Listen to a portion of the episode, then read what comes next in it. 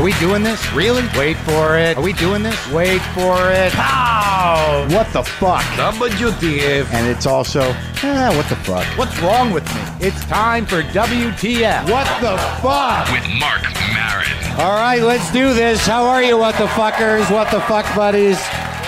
What the fucking Austinites? It's live WTF at South by Southwest, Austin, Texas. Thank you for coming. Thank you. We're back. Back, back at the hipster Alamo. Protecting ourselves from the rest of Texas. Nice to see you. Some of you are here for the pre show. Boy, that was fucking good, wasn't it? God damn, man. I did some shit I have never done before, people in the back who missed it. Um, well, look, it's uh, we got a really packed show. It's a great show. Uh, it's a, like there's some uh, like I'm nervous. That's what kind of show I'm dealing with right now. And I just want you to keep this between us. You know, don't bring it up with the guests. But this is fucked up, man. This is gonna be serious. You know, and I'm, I'm trying to be in the right state of mind. Many of you who know me realize that there's a lot on the line for me right now. I'm here promoting a television show, and uh, and you know, and I'm completely uh, okay with it. Like I'm calm about what's going on. I think that like I'm prepared emotionally for what I'm dealing with until some fucking idiot. This this happened. It was so clear. I, I ran into a friend of mine, Pat Healy. He's an actor, right? And some dude, yeah, he's great. And he's talking to some dude. I don't know what kind of interviewer, but who fucking cares? Now, now I'm not trying to be angry, but I am angry. You like, like every all that's out here right now, in a lot of ways, you just walk around and there are just people. They're like uh, they, they're like content viruses. They're sort of like, can you just say something to me so I can put it on my thing? You know, so that like that's all that's going on here this week. Can, can I just? Can I need to put it on my thing? What kind of thing is it? It's a platform, but there's a lot of people. There's unique users, and it's going in to. There's a cloud involved. I'm fucking on it. I got there, this thing is going to go to all, like nine other things, and then 400 million people could possibly see your thing if you talk to me on my thing. It's like shut the fuck up. All right. And uh, 'cause I'm being a little bit critical because I have a thing, and. Um, and we're all here to see this thing. But it was just one of these moments where I'm talking to Pat, and whoever he's talking to goes, "Hey, I, I've only got a few minutes," and it was that tone where I'm like, who, "For what?"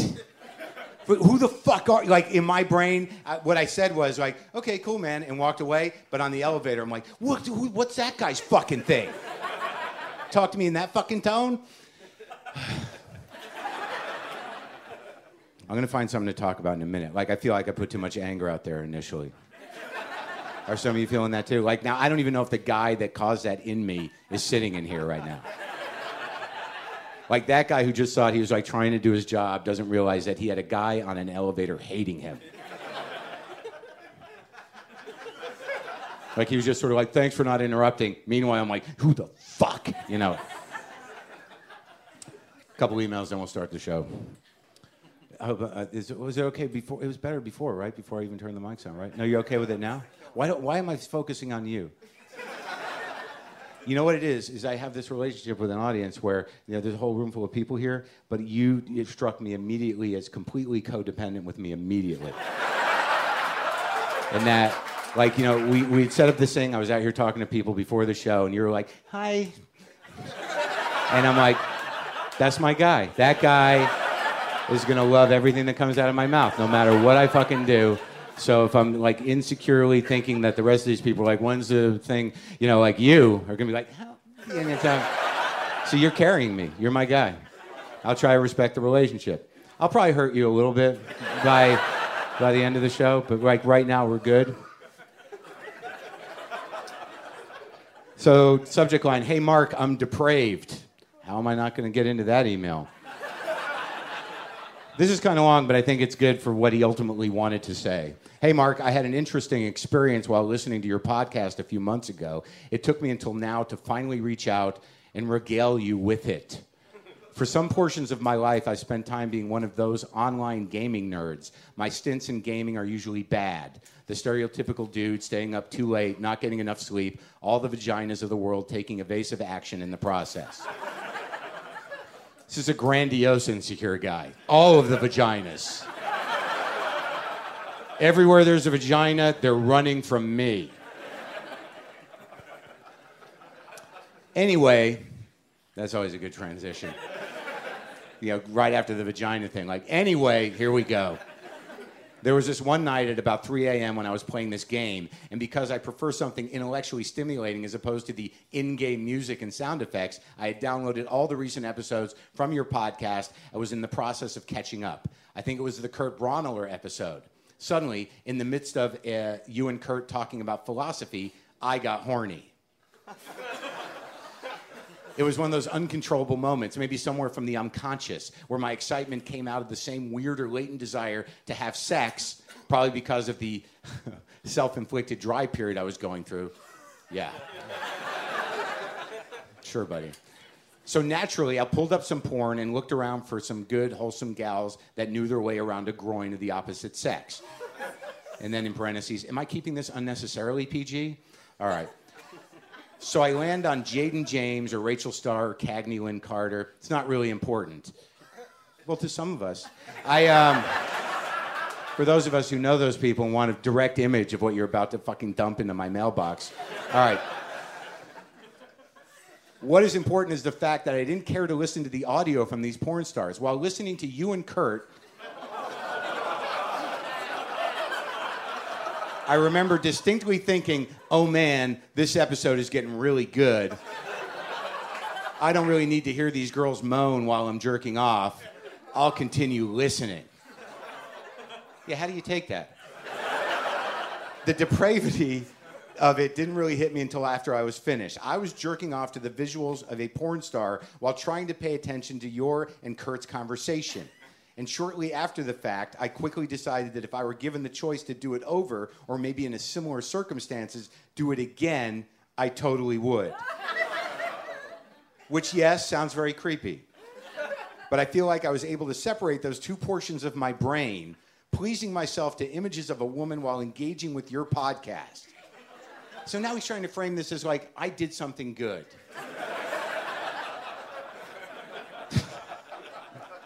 Maybe it just represents, the dedication some people have toward your show. Yeah, okay, buddy.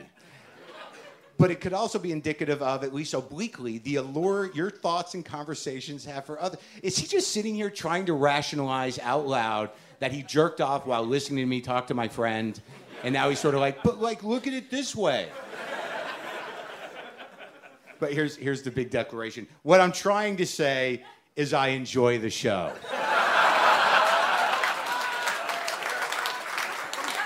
I'm sure if you read this on the podcast, people will be thinking, man, this emailer is totally queer. that wasn't even on the list of things I would. All I can say to those people is, that's a mean thing to say, and I'll suck as many dicks as I need to for you to take it back. Just kidding. Keep up the good work, Mark. Cheers, Nick. And then I got this one, and then we'll start the show. This one just says heterosex club. No, no name or nothing on the signature. It's just like three sentences. My girl and I travel up from LA every few months, and we have sex with each other in front of others. It's chill, laid back, and quite fun. I'd invite you along, but that might be awkward. That's it.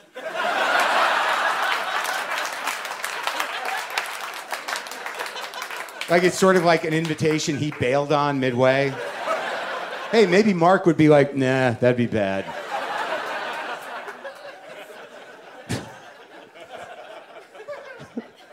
I thought about that.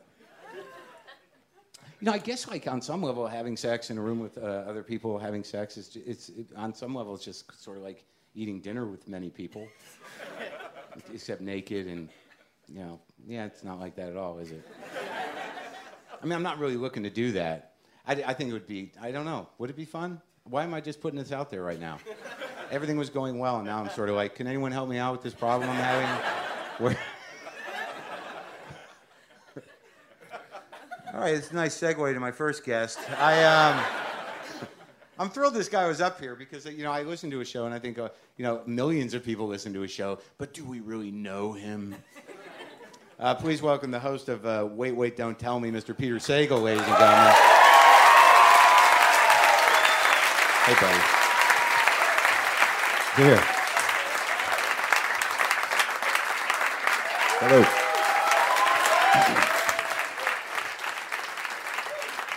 How many of you are like, that's what he looks like? How Is many that- of you are horrified?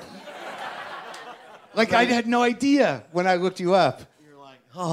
Yeah. Isn't it weird being a radio guy where people It are like, is. oh, I thought you were so much different? This than-" is what I've learned. Yeah. Which is that uh, people meet me. I'm sure this is happening right now. For the first 30 seconds or so, they don't hear a fucking word I say. For example, many of you He probably just didn't- said fuck. I know, but they. that, that, They- that, that took they- you less time than of them- Ira Glass to say fuck.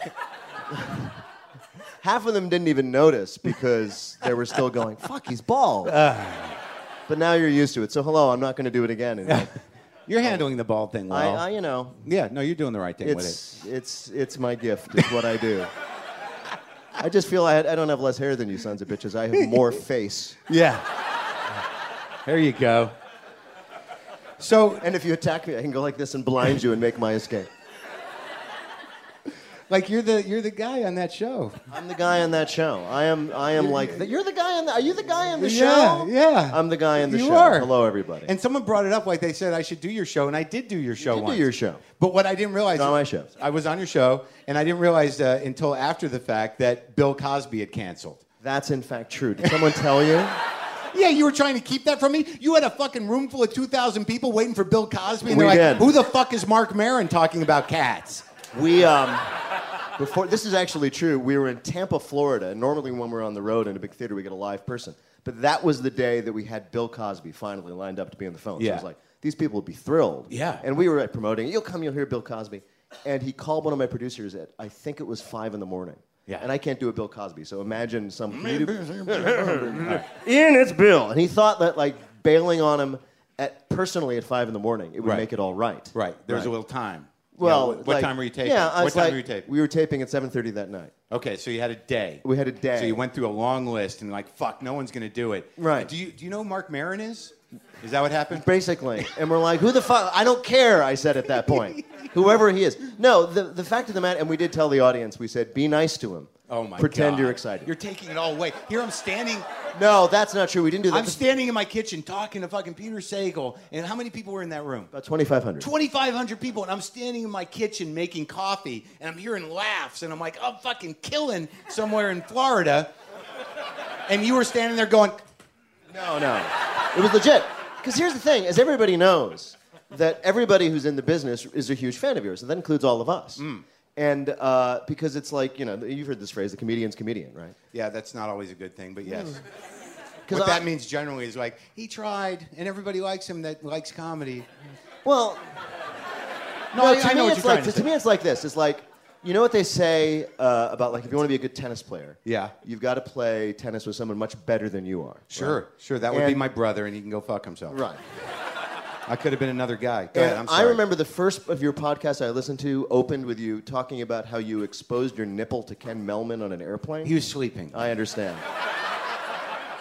and it was like Mark, and it was like, because everybody's talking about his podcast. I was talking about the podcast. I will listen to this podcast.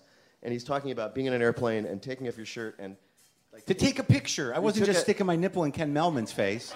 He would have little use for it. Well, no, actually, he would. he would have loved it. it. turns out, that, anyway. it- that was like days before he Yeah. came out. It would have been like, eh. And I'm listening to this, and I'm thinking, I am, I am self-hating and fucked up. Hmm. But this guy, and I need to listen and understand how this is done. Yeah. Yeah, and so we all listen to the podcast Wait, on the show, wait, and we talk. You're, Yeah, you're self-hating and fucked up. absolutely. God, that is so I'm in good. comedy, isn't it? I mean, isn't it redundant? No, but you're fucking the guy on that show. I'm again. Little know that the guy in the show would be. Wait, wait, guy. don't tell me. You're just sitting there going, ugh. You know, it- Yeah. D- doesn't everybody? Doesn't everybody Oh, I love when essentially? Doesn't essentially everybody loathe what they do? I, no, I, I don't Getting think you, some you. nods. Well, let's talk about that, dude. So, what was the trajectory? How did you end up there? I have to assume that your your your goal at the end game, you know, you're a man, you're in your fifties, was not to to host a talk show. No, I'm not. Really? No, not quite. Me neither. Me neither. But it happens to me all the time. Yeah. He said covering. Yes. Yeah, I Not get that all the time. I get what I just said to you all the time. I appreciate that. Yeah, and it makes me feel bad too. Yeah. Thank you. How old are you? I'm 48. Oh, really? Okay. So, um, This is going really well. now, I, now I hate myself more. that's all I'm trying to do, Peter. Appreciate that. I want to see you get on Wait, Wait, Don't Tell Me the next show you do and go, I'm fucking done with this. Yes. Shut up, Sue Ellicott. That's what I want to hear. I can follow your lead Yeah, in that. because I've said that. uh, shh. All right. It's another story. So let's okay. Let's go back, man. Me and you, young Peter Sagal. Yeah. All his life's ahead of him. Hopes Yeah. and dreams. Graduating Harvard. What's True. the plan? I was going actually to come out to LA and make it big in the movie industry. Oh, but in what way? Did you have a You know, specific in thing? general, So just- you were just sort of like No, I oh. was a writer. I was Okay. a writer, and I was really interested in the theater. I was going to be like a serious theater artist. That was my Really? thing. Yeah, that was my deal. Who were your guys? Uh, my guys, well, geez, were like Mamet Mm-hmm. and uh, Tony Kushner, who I got to meet when I was working at a theater in LA, Mm-hmm. and all like the genius directors like Robert Wilson, a guy named Bill Rauch, who's at Ashland now. And that was my thing. I like, you know, Robert I- Wilson, ladders. ladders, Yeah. people moving very slowly. Yeah, yeah, yeah. think- yeah. Good, got Yeah, it. a 20 foot Lincoln walking across the stage, great. followed by a fish. Great. Yeah, That's what I wanted to do with yeah, my life. because that's what makes the world fucking move Yeah. forward. And I and, and I once saw Robert Wilson speak. Yeah. And he was going to talk about his great work, The Civil Wars, and he said, "I thought it would be interesting to have something divided into six parts." And he drew five lines in a blackboard, Yeah, making six parts. yeah. And then he said, "And then I thought each of the six parts should be divided into three parts each." Mm. Yeah. And then I decided there should be Lincoln. and people were rapt, right? People I was rapt. Are you kidding taking me? notes, right? And I was like, I want to be so important that I can say shit like that. and it will mean something. I want to be the guy who people either understand me or are terrified of admitting they don't. Okay? Hold on, I'm writing that down. That's what you want. That's going to be the theme You of the show. You want to be the guy who you're in a cocktail party, people say, like, well, yeah, I saw Peter Sagal's latest, latest. It was extraordinary. And you say to yourself, fuck, I hated it, but I can't say that. Well, yeah, but no, I think most people are afraid that they won't understand it, and I think that, like, you know, I'm going to talk to Harmony Korine later, and, and For James- example. and James Franco. But like, there's something. But like, when you just described that to me, that you know, there's six parts, and then three parts, and then Lincoln. Whatever got him to Lincoln, who the fuck cares? Yeah. I mean, that was the beginning of this idea, and then he built around the idea, and he was had a freedom enough uh, mind, freedom, freedom of mind enough to just pursue that. What it's not Well, that's actually true. I mean, that was what was so cool about him is because people wanted, I, I did, I was stupid, wanted him to explain, well, Lincoln represented this. It didn't. He just wanted Lincoln to walk across on stage. Of course, he's got a fucking top hat. Why wouldn't you want that? Yeah, and that's it. That's what I he think wanted. that, that's what Tony Kushner and Spielberg said. They started with the hat, and they built from there. Exactly. So I wanted to be very important. I wanted to be very serious. I wanted to teach the world what was wrong with it. And let me tell you, world, there's a lot. Yeah, man, fucking preach it, brother. Yeah, and I. And Fucking I always school these people, And I always man. assumed that if I was on a stage like this and I would be addressing you, Yep. afterwards you would either like carry me around in your shoulders or you'd try to hang me, Or- and either would be acceptable. Well, would you settle for crying? Yeah. Yeah, that's I, I. You know, you don't have to be killed or Yeah. or, or, or, or carried, but sometimes like it's so right. Once I wrote a play, and a woman saw the play, and she came up to me. She said, "I want you to know, your play breaks me." Holy And shit! that was what all I wanted. Yeah, That's all I wanted. I you wanted to break her. I wanted to break her. I wanted to make her rethink everything. You still in touch? No. anyway, um, So you wanted to be a playwright, but Wanted you to be a playwright. Yeah, but how how long were you out there in the on the I in was the out. wilderness? I was out in LA for five years, which were both the worst and best five years of my life. Yeah. Because LA is awful, but LA is where incredibly cool people are who I met and who started this right career and encouraged me to write. Um, and I met a lot of really cool people, including some of the ones I mentioned. But I decided uh, to get out right after the riots. I was there in the riots. Were you there for the riots? No, I'm so sad I missed them. It was a great time. I heard it was awesome. It was awesome. I was like, Oh man, you should have been here when we had riots. Yeah. That was so cool. Yeah. Yeah. But uh, okay, so you got out because you were scared, or I- you're just done with No, I was just done with LA. I thought LA was an Did you do place. anything? Did you write anything? Um, Yeah. I Let's eventually got hooked up with um, a guy named Avi Nesher. Sure. Avi Nesher. There's a is- lot of those. There's a lot of guys. Avi Nesher was an Israeli movie director who right, made there's, like few- there's fewer of who made a top grossing the top grossing movie in Israel, and he came to America to sort of make it big. He was going to be sort of the Israeli Paul Verhoeven, if that makes sense. Was this pre-Cannon or post-Cannon? You know, at the Ga- like Menachem Globus. No, this guy was art. This guy wore black. This guy Okay. was going to make art films. Sure. And uh, he came over and he made a movie called Time Bomb with the guy who starred in Terminator that wasn't Arnold Schwarzenegger, Michael Biehn. Yeah. And it went nowhere. And his career in Hollywood then continued on a path downward until it met mine. and I wrote a movie for him called Savage Uh-huh. that was um, f- a vehicle for a French kickboxer named Olivier, Olivier Gruner, who was sort of a poor man's Jean Claude Van Damme. Holy shit! Not even a wow. Yeah. And I had to write this movie uh, in about four weeks. And it was interesting because I was writing the movie in the outer office. Uh, Avi was in the inner office, and Avi would get on the phone. Yeah. And Avi would talk to the finance guys, and he'd say, "Oh, finance guys, he's great. We got Olivier, we got the star, he's all set to go. We got the script. The script is fabulous. It's awesome. All we need is the money." And he'd hang up, and he'd pick Yeah. up, and he'd talk to Olivia, and he'd say, "Olivia, it's great, my friend. We got the money, we got the script. It's fabulous." And he'd hang up the phone, and then he'd yell out to me. He says, "Peter, it's going great. I got Olivia. I got the money. How's the script?" Yeah, right? yeah. But he put it together. It was hard to write because Olivier couldn't pronounce the letter R. Okay. And we knew this because his prior movie, he played a killer robot whose job was to protect a woman named Nora Rochester. Yeah. So the entire movie, which you can see, it's on video, it's called Automatic, has Olivia Gruner saying, Excuse me, with Wafajasa, it's not, it's not correct, it's not safe. You know. So anyway, I wrote this. This was, and then I was like, I got to get out of LA. So I moved to Wait. Minneapolis. So wait, wait. You wrote the A movie. movie it's called Savage. and I'm you in got the paid IMDb. for the movie. I got paid two thousand dollars. And after that, you went into a suicidal depression, and your heart was broken, and you left LA. Not exactly, but uh, more or less. I remember when I was writing the movie, my mother called me up and said, "Oh, Peter, how does it feel to be on your way up?" so I moved to uh, Minneapolis. I was a playwright in How'd she like that movie, Peter? We actually, uh, um, by the time they made it, you'll be familiar with this if anybody's in the business. There was one line in it that made it that I wrote. One. One line, and the What was line it? was, "It's the '90s. Let's watch TV." That was you? I wrote that. Oh my God. That So- was like fucking Lincoln. it got it gets better. So I became a playwright and I started writing plays. And my plays started getting done in small theaters, and one of my plays got read, and it was like serious plays. And one of my plays was read by a guy named Lawrence Bender. You know yeah, Lawrence? I know, yeah, he's the guy that produces uh, Quentin Tarantino's, Tarantino's movies. So he movie, was a very big producer. This was the mid '90s. Yeah.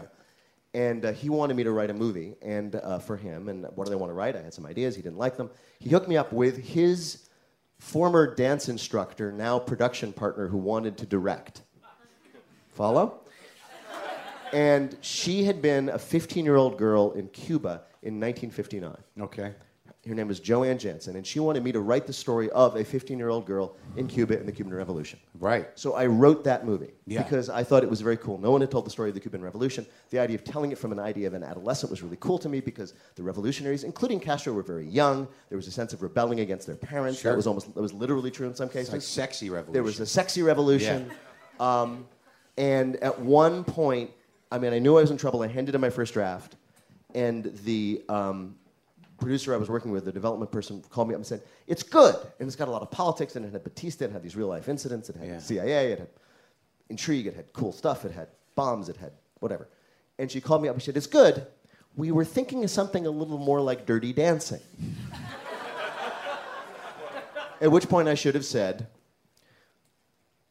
nothing and just hang up. Right. Because what do I know about writing Dirty Dancing? Right. And, And that's yet- not what we were doing. We were doing we were art. doing we were doing we were Art. doing this.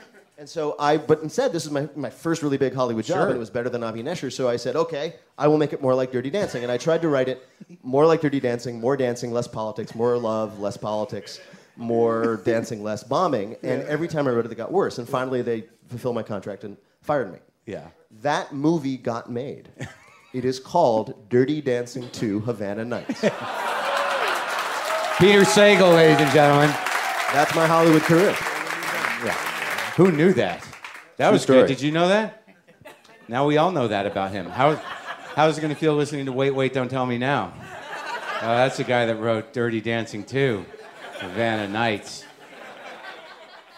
Can I tell you one thing about that movie? Okay. There is a scene in that movie, I'm sure you've all seen it, where the young heroine goes to, uh, goes to English class toward the beginning of the movie. And it's a pointless scene. There's no reason for it to be in the movie. And I'm amazed it is. I wrote it so I could have a part. I, that was supposed to be me, the English teacher in Havana. You didn't even They didn't a call me up. I was very Do disappointed. you want to give us one of, the, the, one of your famous lines from that film? Um, not a single one of my lines survived. Oh, that's But the English teachers parked it. Peter Sagal, ladies and gentlemen. All right. My pleasure right now to bring up one of my favorite comedians working today. Please welcome Nate Bargatze, ladies and gentlemen.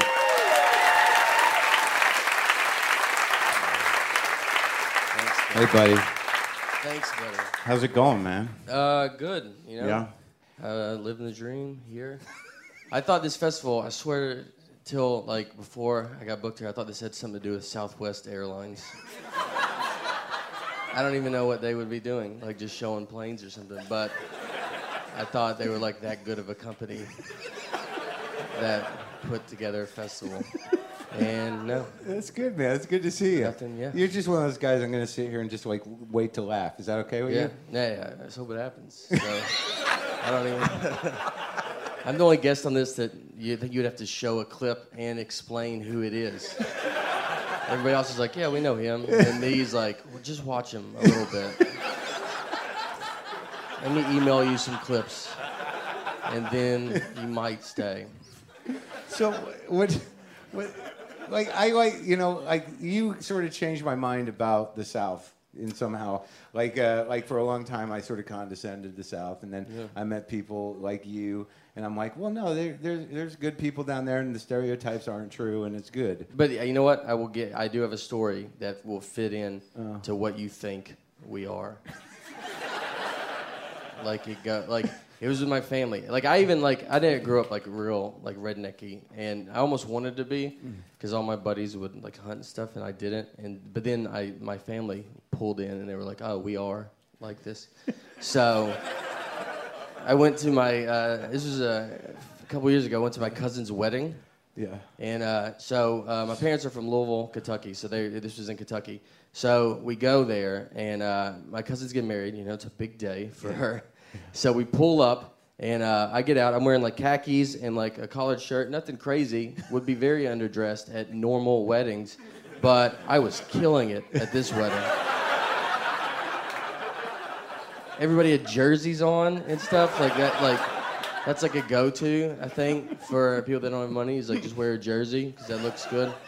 And Any specific any- jerseys? I mean, I'm wearing kind of this one right now. So, uh, but they, so we get there. We, we, I'm walking in, and my uncle is greeting everybody, and he's got like his tux on. He's got everything on, uh, but they forgot his shirt. So he's like wearing like a jacket, cummerbund, pants, shoes, everything. No shirt though, and just greeting everybody, and everybody loves it. Everybody thinks that like no one's like, this is your daughter's biggest day of her life. Maybe don't do this for one second. And he just is like, no, this is what we're doing. This is how we're just greeting everybody. Yeah. So then we go into the uh, wedding, and uh, it's kind of weird with like the guy she was marrying. They with their family because they had uh, that guy's uncle Yeah. came to the wedding. They haven't seen him for six months, and then I found out why. And it's because uh, one day uh, they bought you know those fake lottery tickets Yeah. that like say you win like ten grand. Right. So they bought a fake lottery ticket. The whole family did. And then when he was coming in to the house, they were like, let's let's let him do it, and we'll play a trick on him, right? Right. And so they give it to him. Everybody's looking at him, like you know, being like, "Oh, we're gonna win!" like, and he scratches it off, looks at it, and then goes, "Poof, "We did not win," and left. Walked out the door. Ten thousand dollars. Not even that much. Like you know, it wasn't a million or something. It was ten grand. And nothing clicked. Like your whole family's looking at you. Nothing clicks that maybe it's a trick. And then, uh, so he was embarrassed to show his face for six months. He didn't. He didn't have a gift, which he probably was like, "Well, you understand, I don't have any money." I thought I did. I was going to buy you something real nice. We go, so Yeah. we're in the wedding. Yeah, so the wedding's starting now? Wedding's starting. Okay. As they walk down the aisle, Yeah. you know, we all stand up. Yeah. Uh, I swear they're drinking beer. Like I just hear cans popping, and we're in like a church, and you're just like, these guys are animals. Uh, and then they, some guy stops uh, my cousin as she's walking down the aisle to take a picture with her his camera. Yeah. Like this is her big moment that girls love, and he's like, "Hey, hold on one second. and then with like a flip camera. So he does that. They get married. We go to the reception. They take a horse and buggy. The reception was about four miles away. Uh, they take a horse and buggy, which then like we didn't calculate that that takes forever. So it takes them like a good hour and a half to get to the reception. Like they should have like way like thought of it and be like, let's do a car like halfway or something. Uh, but they like committed so much to be like, no, let's do the whole thing. And the reception was just at someone's uh, house. Like they like rented, they gave her money to be like, can we do it in your backyard? Yeah. So uh, we're just in the backyard. They have like plywood down, so you know where to dance. Because you can't just be wandering around like a lunatic. pieces of plywood? Just pieces of plywood. Sure. Like four would be like, look, this Yeah. is there where. a band. Uh, no, dude, there, there's box wine. They just had like a radio. Yeah. And if you had to go to the bathroom, you had to go in the people's house, which we didn't know the people, and they those people stayed. They didn't leave and go, all right, we'll give you some time alone. They st- you just walked into this people's family, and you're like, I gotta go to the bathroom, and it's just this woman and kids, and you're like, oh, this is the worst.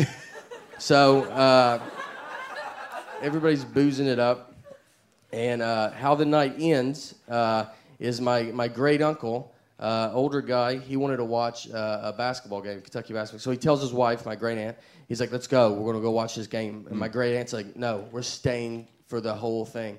And then they get in an argument, uh, and then he punches her in the face. That's just what he just fought her. He just fought his wife. They've been married forever, and then like everybody's like trying to fight him. And it's like he's probably, you know, if he's willing to do this in public, I bet he's good at fighting. if he's, you know, So how, how much shit went down? uh, they just like gra- like three were trying to grab him and like just breaking him up. He's an old man. He just wanted to watch his basketball game. He's into basketball. So he So, that, punches. so that explains it. That explains Yeah. it. That so, and that's how you know. That's how they're yeah they're not together anymore though. they like, my, not my great. Actually my cousin. They divorced. How long ago was this? Uh, I don't know, maybe three or four years ago. Oh, But, really? Like yeah. And so it didn't last. No, well, I mean, with such good omens. yeah, yeah. Everything was starting off so good to be like these guys have really got something. no, it didn't even sort of pan out. Are you out. still married? I'm married. Yeah, it's like fine. And you had a, what wish kind we- of baby did you have? Uh, a human one. we went that route, and uh, it was. We had a girl. Yeah? A little girl. That's how mu- it's like three or four months now, or No, no, she's uh, eight months. No, she's 17. No, it's been a while. uh, she's eight months old, and uh, it's I don't know. It's like crazy. It's like pretty unbelievable. Like, Yeah. because it's like you, you're seeing like, like we took her to the park, Yeah. and like you, she sees you're seeing her like see grass for the first like so it's all this stuff that's Yeah. like the first time you're like she doesn't know what Yeah. any of it is. Uh, it is funny though, like because when she poops, that's what you say Yeah. the baby. Yeah. And uh, but she'll just do it like in your face. Yeah. Like she'll like her nose would be touching me, just like uh, like it's the most awkward thing to like make. Even though it's my daughter, it's like weird to be making eye contact with a human being that's pooping. and we're both just looking at each other like, I know, I know, this is not how it should be, but it's I don't know what to do. You don't get it yet. Do you see like the relief come over her face? Yeah, they, she smiles. yeah. She smiles. It's a big deal. That's like all they have. That's uh, gets them past the. You know, it's like the only thing that's like right there for them to be like, once this is over, and then gonna eat That's a rich again. full day for me. it's an exciting. it's an exciting day. we take a, we go after take a that. nap. Yeah. we lay down, we take a nap, and What's your uh, daughter's name? Harper. Harper. That's nice. Yeah, it's after David Beckham's kid. So uh, we're big, big Beckham fans. So we thought we would just do that. Well, she goes to daycare though. Like, and I feel bad because like I take her to daycare and I'm like, I gotta do stuff around the house, dude. I do nothing around like. I it couldn't be. I even feel bad. Like people are like, "You take her to day, you're you're at home," and I'm like, "Well, I got to do like I got to write." I never wrote. Like I, I just tell people I got to write my jokes. Yeah, sure. How do you think they're going to come out? I just sit at home and play video games. But uh, but it's it's going well. It's going good. We'll see what you know. You have another one right now? no, uh, not right now. Uh, my career's not going good enough to do one more. Yeah. Uh, I the first night we got her home, she was like crying, and I that's, I told my wife I was like, "We're not doing this again." Like that. She The was, first day? I mean, she's basically been alive for three hours. and I already was like, "This is too much. This is way too much, and I cannot do this." Have you acclimated to it? Yeah, it's kind of. I mean, you know, we take her to daycare. That's nice. Uh, you just go there and drop her off to strangers. I guess they're good. There's not like an honest Yelp review about daycares that's like, that's like, oh, uh, I don't know, the place is clean, but we they stole our kid. So it's really just as long as that daycare is not in the news. That's the only way you know if it's like a solid daycare. All right, man. Well, thanks for Yeah, dropping thanks by. for Nate having me. Bargatze, ladies and gentlemen.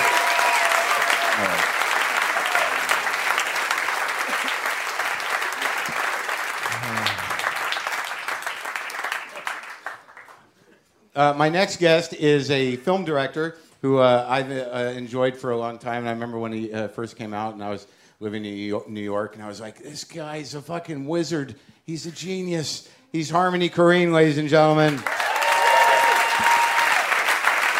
Hi. Hey, what's up? Huh? How's it going? what happened to your eye It's weird already? Oh, it's the lights. Lights and everyone's funny. No, they-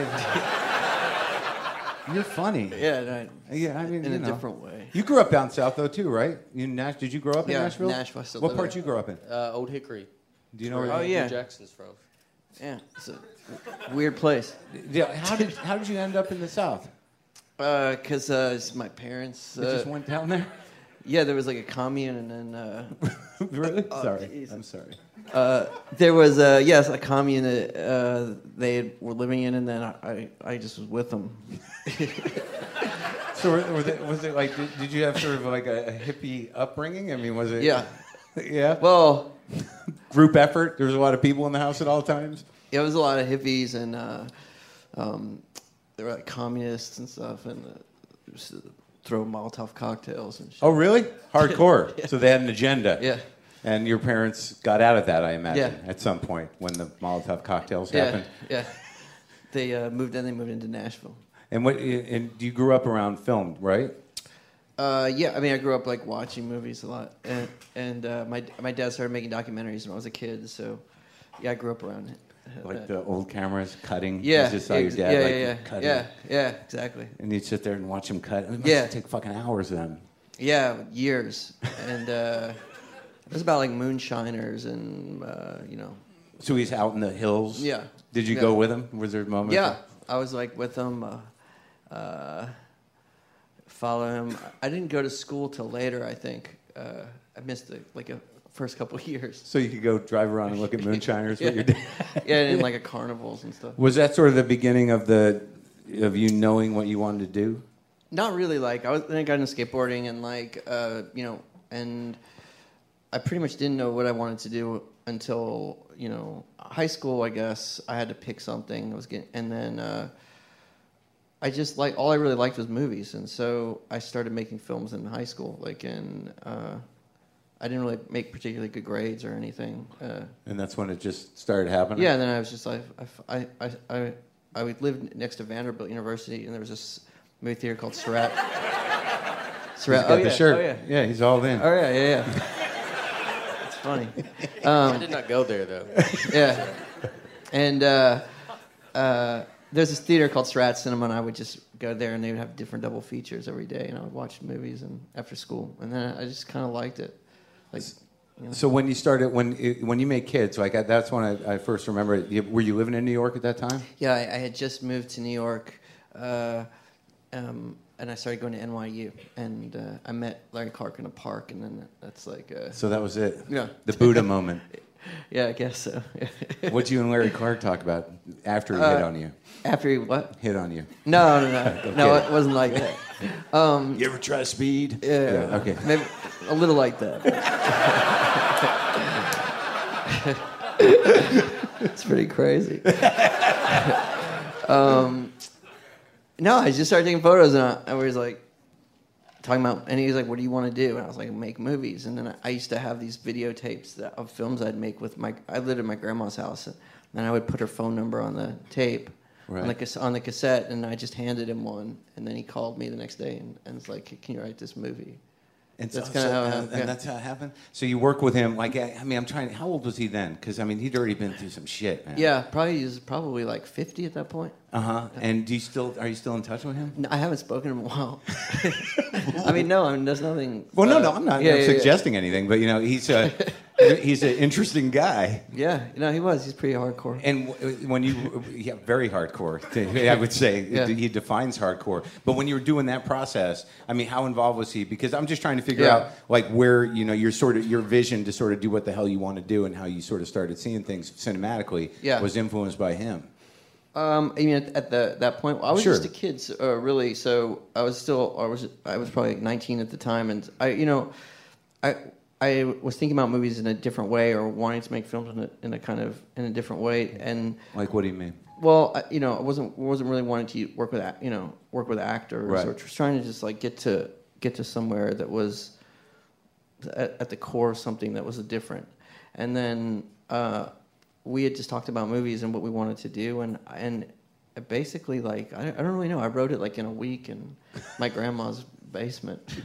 I don't know. You know, and Larry just- liked it. He was like, "Fuck it, let's do yeah, it." that is like what happened.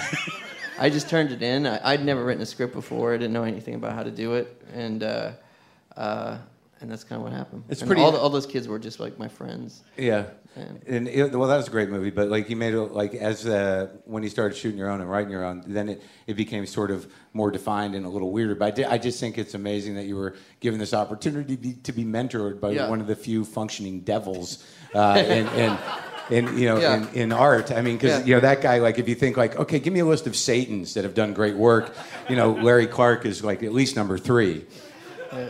I mean, in a good way. Yeah, you know, yeah, the good yeah, parts. yeah. I say. I'm Yeah, yeah. yeah, I, I say that with love. I hear you. I, have been, you I know, you. I've had many relationships with the devil in different Yeah. faces. Um, but when you start doing your own stuff, like, like, because I know the new movie, I didn't get to see it because you guys didn't send me a Yeah. screener. Um, but it does look uh, like a, a lot different Yeah. than what you've done before. It seems Yeah. like there's more money, bigger stars. Yeah. So how do you move from like you know from Gummo and, and the Donkey Boy and like Mm-hmm. what were you trying to do with those movies? And then how'd Uh, you get here? I have no idea. Come on, man. You can think. Uh, that's a like what one. was? Fa- well, I, don't say it's a horrible question. No, a hard one. Oh, okay. Uh, no, I was hard. so ready to be defensive No, with you. It's hard. sort of like that kid better not make a fool out of me. No, no, no. It's not hor- horrible. Um, What was I trying to do? Well, with what the- was what was like Yeah. you know because it seemed Yeah. that there, you were going after the the sort of vulnerability of people that were tr- you know dramatically different. Right. And and you sort of lived in that. I don't know. You know, I was like, I, was, I don't know. I'd, I again, I was like, there were specific images and things that I wanted to see, and, and, and sounds that I wanted to see, you know, in a, a different way of watching movies, and a lot of those, you know, places that I had grown up in, and people, I don't know. You know, you're just attracted to what you're attracted to. Yeah. I was, I was at the time when I was making those films. I was kind of like exploding. My mind was really difficult for my, me to shut off my mind. I just had like um, like so many ideas and images and everything, and, and I wanted the films to reflect that. You know, like images and sounds coming from all directions. And, Yeah. Uh, I wanted to, you know, I was I was trying to make a different type of film, but I was trying to like develop, work on a language. Yeah. And and work on something that was like that I couldn't articulate. It was more like an energy, and that's kind of really Oh, the, sa- the same as what I'm trying to do now. Make films that are more about a feeling or more of like a physical experience than uh, than something that's like you know that you could explain or or is easily articulated. So that that sets it apart from like you know necessarily being hinged to narrative or style or anything else. It's Why of do you why do you keep trying to pin this kid down? Let him just talk about what he wants to talk about. Excuse me, excuse me, sir. Fuck, is it, am I the only one Excuse me. saying that he keeps fucking splitting hairs with a very nice gentleman? What the fuck? You push and you push and you push until Don't these worry about it. people break. Why do you break these people? This fucking guy did gummo for Christ's sake. Isn't that enough for you? Oh, but why did you do gummo? Why? What led you to gummo? Where? Who is gummo? Fucking leave the guy alone. This is this is a corporate-sponsored event. Corporations, they never offend. They just invade things. So, I'm Eddie, sorry Eddie, about Eddie, that last Eddie, comment. Eddie, Eddie, Eddie.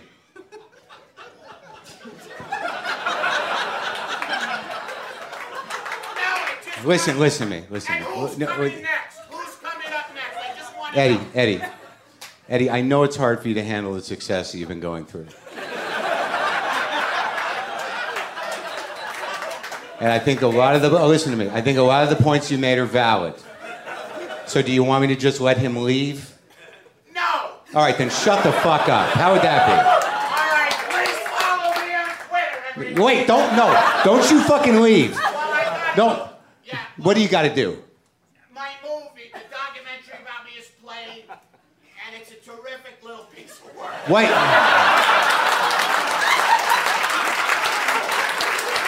Let me ask you a question. Let me ask you a question. Why did you make that movie? I didn't make it. I was approached, and the guy was like, "You are fucking amazing." it's true. And then I was like, I was like, "Well, you're the first fella to say so, so why don't we go make it?" So this is why, because of the success of this documentary, I got to deal with this shit in your new glasses. Is that what's happening? Is this the new glasses? Is this how? I'm talking to a, a, a, a guy who makes beautiful films, and I'm trying to get the heart of it, and you know that that's. That's where I think you're wrong. how so? Trying to get to the heart of it is always a mistake. When my father would call us in, Oh, here we go. Sorry. who is your next guest? What do you care? I want to know. I see an empty chair, and I think, as a consumer in this society, I get to know who the fuck is. James Franco's going to come out in a minute. Oh, so now it's Now- all about cute people. Go fuck yourself.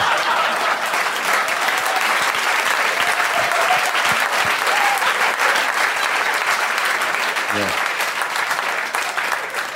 So that was Gilbert Gottfried. I've No. never seen him before. It was awesome. That was actually uh, Eddie Pepitone, and quite honestly, I wish I could say that was planned. That wasn't planned. No, it wasn't fucking planned. And usually, if he was, if there was more time, I would, you know, talk to him until he eventually said, "Yeah, you're right." But see, now he's like, he's on the thing. You know that guy? Oh yeah, I know him.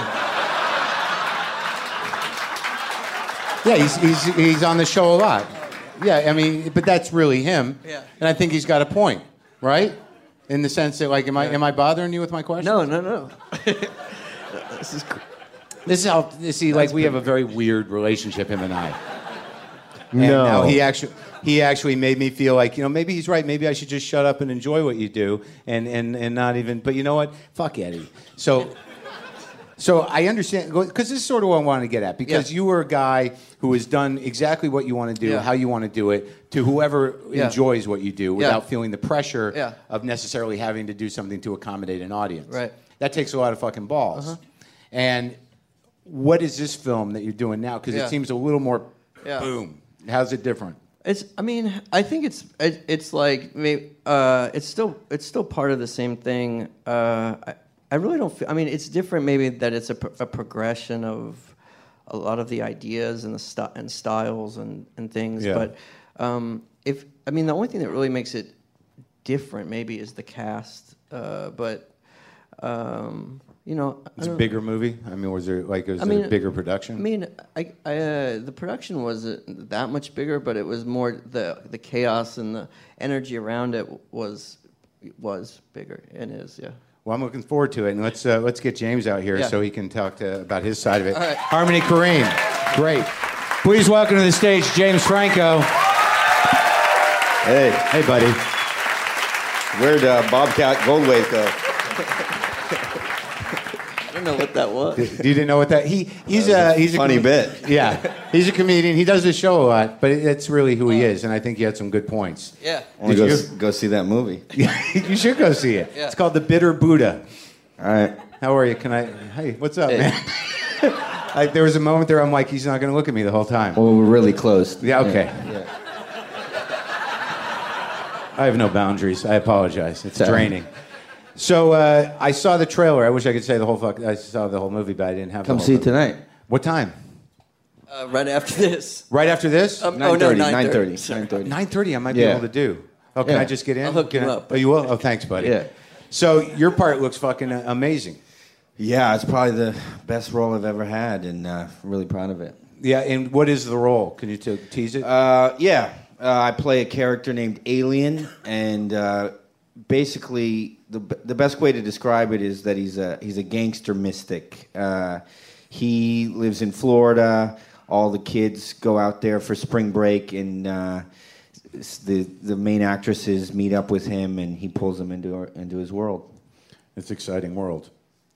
Uh, it is in a lot of ways. I mean, you know, it, it looks like it's uh, in some ways it's it's gross and uh, you know he's up to a lot of you know bad things, but in in some ways it's just unrestrained uh, hedonism. It's sort of like what would happen if everybody got all of their wishes all at once, and uh, it you, you know you just That never you ends up just good. Be in like a room of cake and you know everything you want, and it's too much, but it's what we all dream about sometimes. Room of Coke. yeah, cake or Coke, coke, whatever, whatever. whatever, whatever you like.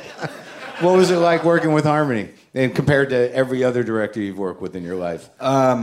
The best. I mean, I you know I've worked with some really great directors, but you know Harmony uh, has his own flavor, and uh, it's really, I think, in line with everything I dreamed about uh, as a as an actor. I I was a fan of his work way back when I was in high school. I can't believe it was uh, kids came out that long ago, but um, I was in high school when it came out, and that was before I was a professional actor. But even then, it, it just had an influence on on me, my outlook in the world, or how I, you know, I, I was into the art, so just how I wanted to approach art. And here was, you know, something that spoke to teenagers, was about teenagers, but wasn't kind of pandering to them, wasn't um, giving some kind of false impression of what it was like to be a teenager. It was like both aesthetically innovative, but also um, in some ways very honest. Yeah. So he actually framed some of your sort of disposition in, in terms of knowing that there was some other shit going on out there that was like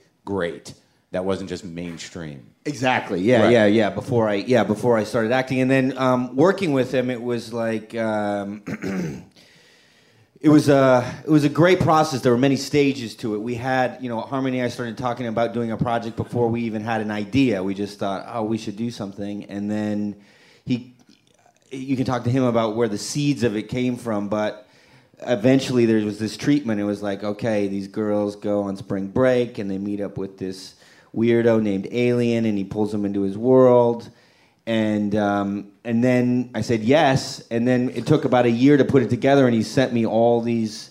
You know, he's a great internet researcher, so he sent me all the weirdest things you could possibly find on the internet, and that all went into the mix And he said, "This is our guy." basically like the weirdest stuff you could imagine. Like what? And, well, just like interviews with odd people and um, weird photos. You know, like gangsters that have like Miley Cyrus tattoos, and you know, So you just funnel all this information Yeah. that you find appealing Yeah. and, and sort of uh, you know energizing in a kind of like almost scary way.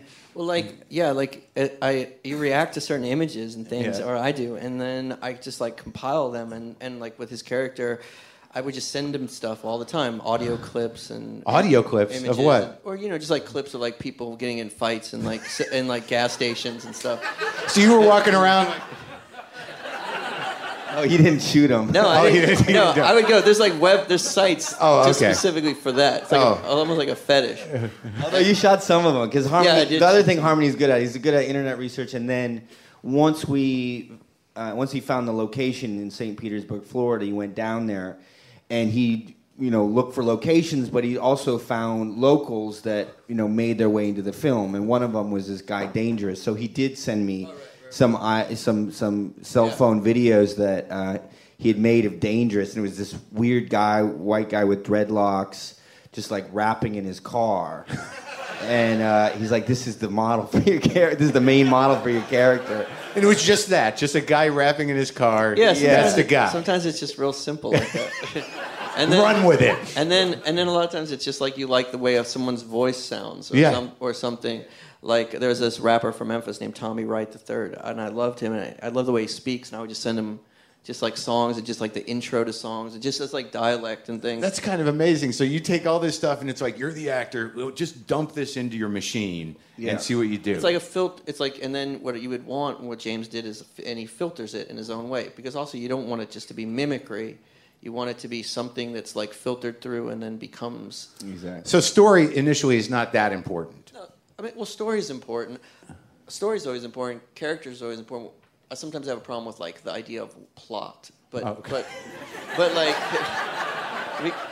because like life just never seems plotted, or people that plot things seem horrible, right? Yes, like, you're definitely. a person that's going to plot ev- your life. I don't want to be around you. Yeah, yeah, yeah, So why would I plot my movie? yeah. You might want to be around them when the plot starts failing, because that's always Right. interesting. Right. Well, that plot didn't work out. Now But it's stories and char- stories and characters are, are what, what I like. So can, let me ask you a couple other things, James. About like you seem to be very visible in terms of your appreciation and engagement in in conceptual arts. I'm talking specifically about like I watched that Marina Abramovich documentary. And it, like there was a time in my life where, where I, I found all that very compelling, and it had been a long time since I watched anything like that.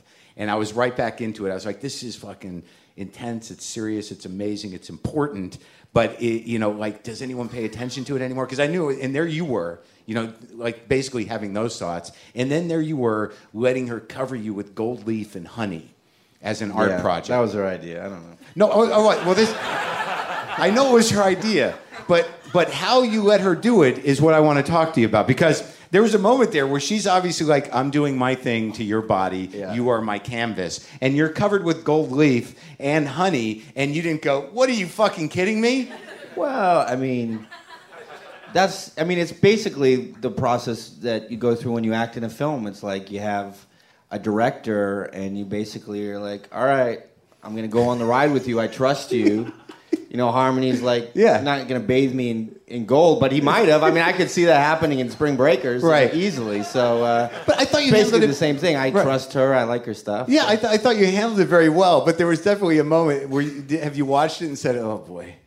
Well, I thought it was kind of weird. I mean, I she she had honey and gold, and it was supposed to like Mean something? it generates some energy or something. I mean, I, in the end, I thought it was like cool. It's like a living sculpture or something. yeah, yeah. but, Uh, No, no But- energy generated. but whatever, just try it. I mean, it was. so that was your attitude. Yeah. It wasn't, you know, you weren't like, I'm done. You know, yeah, is, I mean, people do pay attention. That show she had at MoMA was like record-breaking numbers for the museum. So it's not like no, I found it. it's some obscure thing. oh, know? that thing that she did with the, you know, walking the the China, the wall of China to break up with that. Yeah, dude? yeah, that's an older piece. But, But, that's yeah, fucking, the one the the actor the, the artist is present is uh, Yeah, no, that- that, yeah. like broke numbers at MoMA. Oh, really? Yeah, yeah. But like the commitment it would take to walk the Chinese, the wall, Great Wall of China, just to end a relationship. is Oh. profound. To Well, me. it was supposed to. They were actually.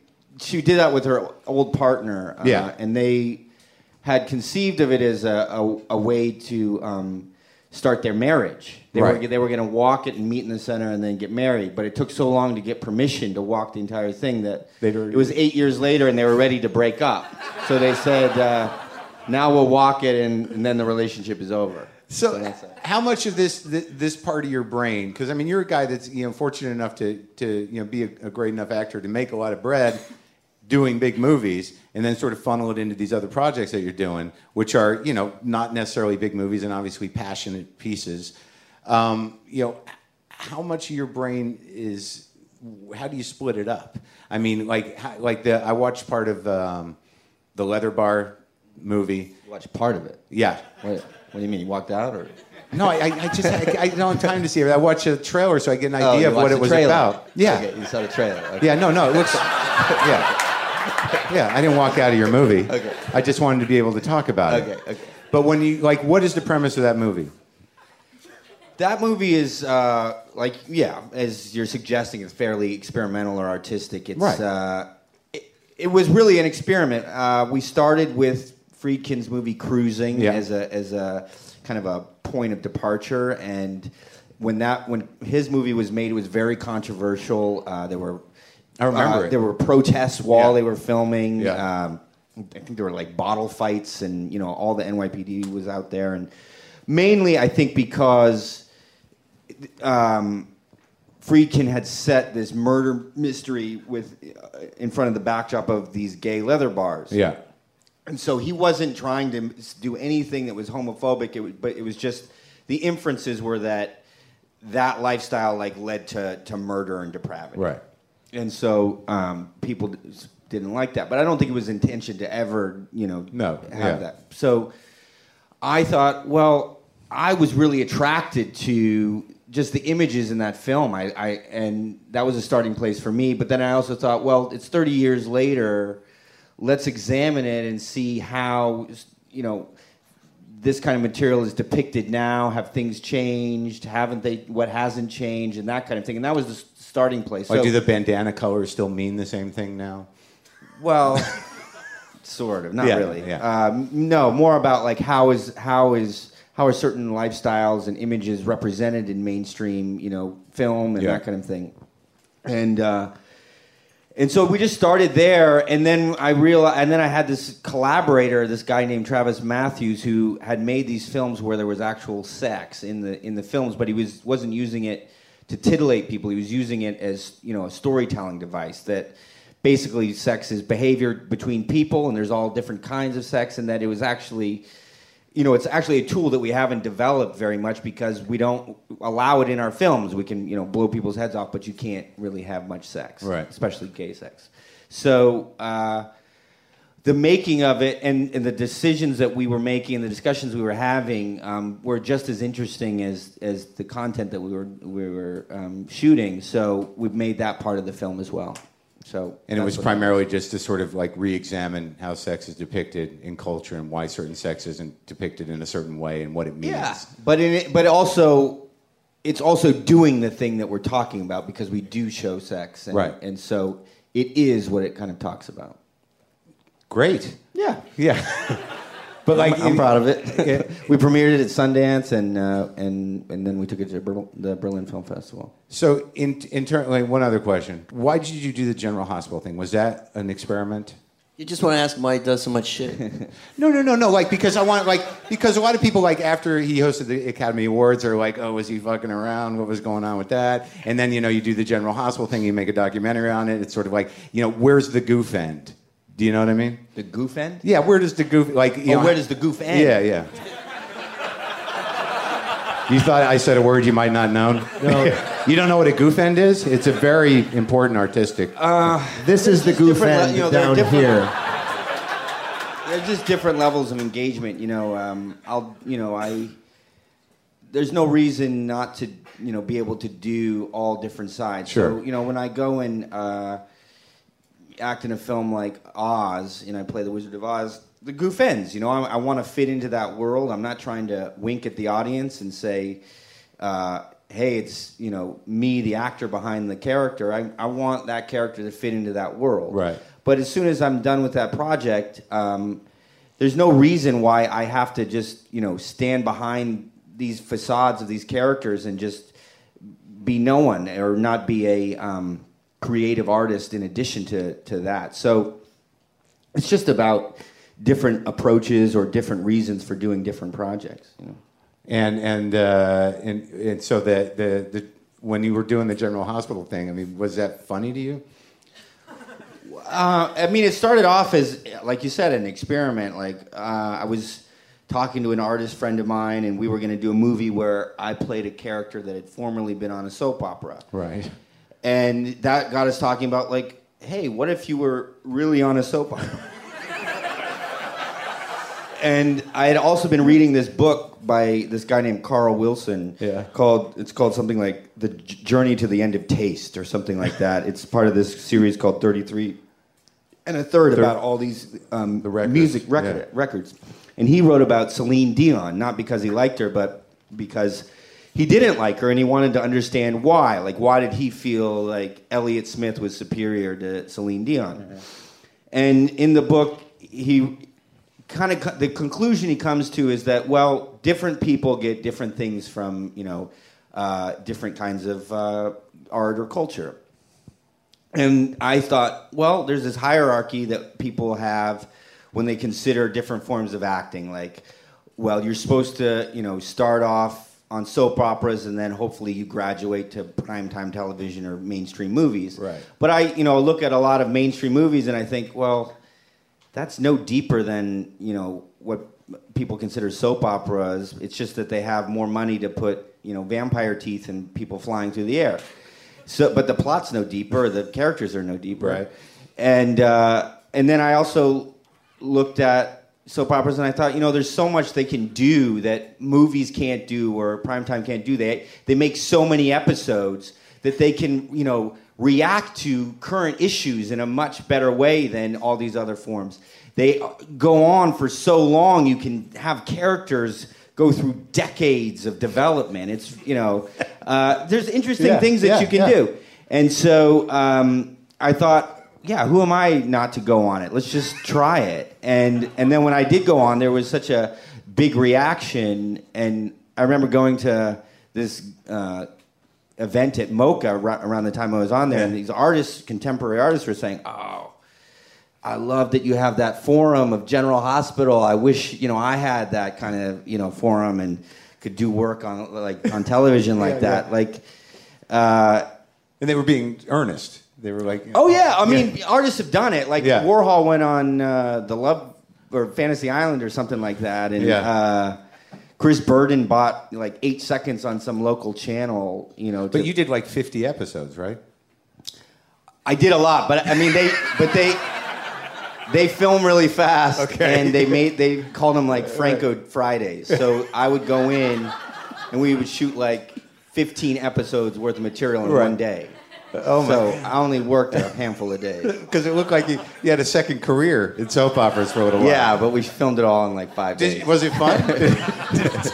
It was really fun, yeah. And they were great people. And, and then also, I thought, like, before I went on, I thought, oh, am I going to have to act like soap opera style? And then when I got there, I realized a big lesson for me was how important context is and how, how much context transforms a performance. Yeah. So I didn't have to act like a soap opera actor. I mean, I went on and acted normally and tried again, just like I tried to fit in the world of Oz. I just tried to fit into that world. Yeah. But because there's so much dialogue, because they don't have money for action, um, you know, it's much easier to just shoot two characters on a couch saying the same things over and over and over again.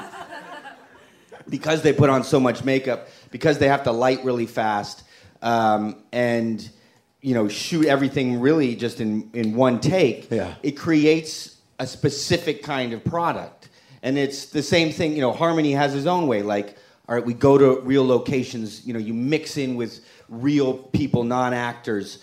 Um, you have uh, extreme characters mixed with you know people not acting you know that creates a specific kind of product but in both cases i'm kind of plying my my trade in a similar way i'm trying to fit into both worlds but i will look very different because of everything that's around me so that was a big lesson i learned Oh, that's great.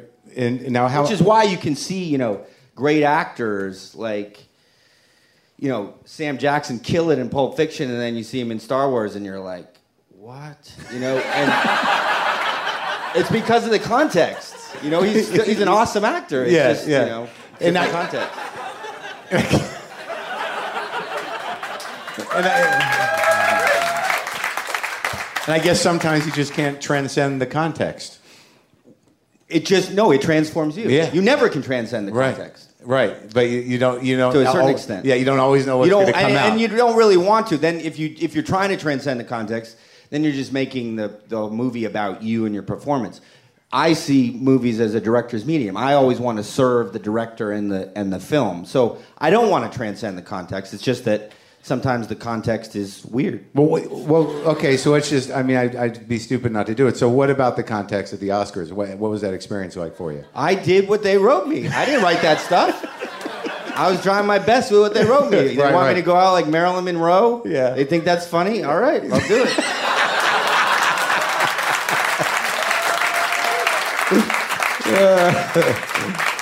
And I, I don't want to like do a disservice to some of the listeners. What when you look back at Freaks and Geeks? I mean, what are your feelings about it? It was great. I mean, it was uh, it was a really special time and experience, and it happened so early for me and almost everybody on there. That was Seth Rogen's first job, and you know, people like Mike White were you know writers, and Judd, you know, was one of Judd's you know earlier shows, and um, I guess I didn't understand how special it was to have all those talented people in all departments come together like that. I just, I guess I probably just thought, all right, well, it's a good show, but you know, Yeah, yeah. There, you know, there'll be a lot like this, Yeah, and, yeah. and there wasn't for a while, you know, after that. But uh, it was also one of the lessons I learned on that one was the way that they designed the the show, the episodes, and the characters for the people involved. They weren't trying to fit people into you know these already designed Right. kind of holes. They designed everything around the people. So like in the pilot, my character was described as uh, um, like a Latino guy with Peter Frampton hair. so I didn't fit that, but they wrote the character around me. But you you killed it enough to where they're like, well, this is the guy. Let's just. yeah, it- I mean, what yeah. they did in the auditions is basically found people that they, they wanted to work with, or And- so they said. I don't know. Yeah. and do when you have you looked back at it? Have you ever watched it again? I did watch it when the um, DVD came out. Yeah. And were you like, you know, there was there some? Did it like pull at your heart a little bit in any way, or were you like, oh, look at me, I was a kid. And...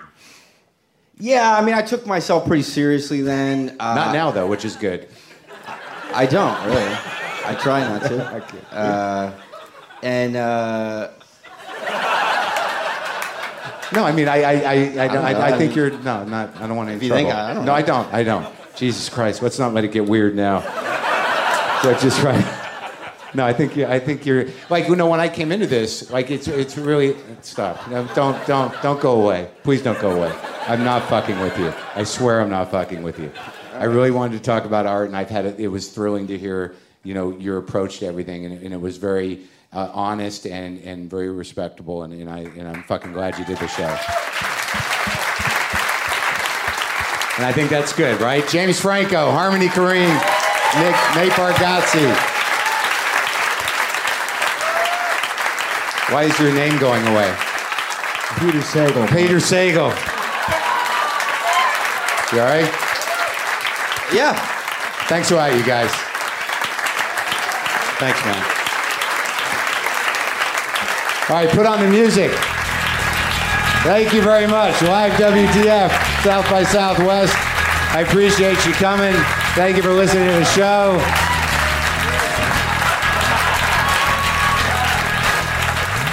Have a good festival. Good night.